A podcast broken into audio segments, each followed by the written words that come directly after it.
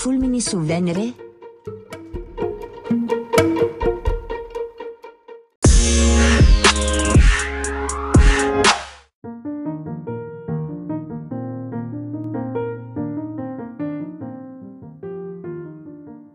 Il 21 dicembre 1978 un velivolo sovietico, Venere 12, atterrò su Venere. Si dice che in quell'occasione sia stata fatta quella che alcuni scienziati statunitensi hanno definito una scoperta eccitante, fantastica.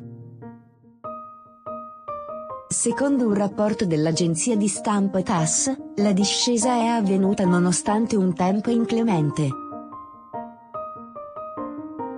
Durante la discesa gli strumenti hanno registrato nell'atmosfera un grozza, temporale, con scariche elettriche continue. Una scarica pesante ha risuonato intorno all'ambiente circostante per 15 minuti dopo l'atterraggio del dispositivo. Il tuono rimbombò per alcuni secondi dopo che il fulmine colpì a terra, ma gli scienziati rimasero sbalorditi soprattutto perché i riverberi continuarono per 15 minuti.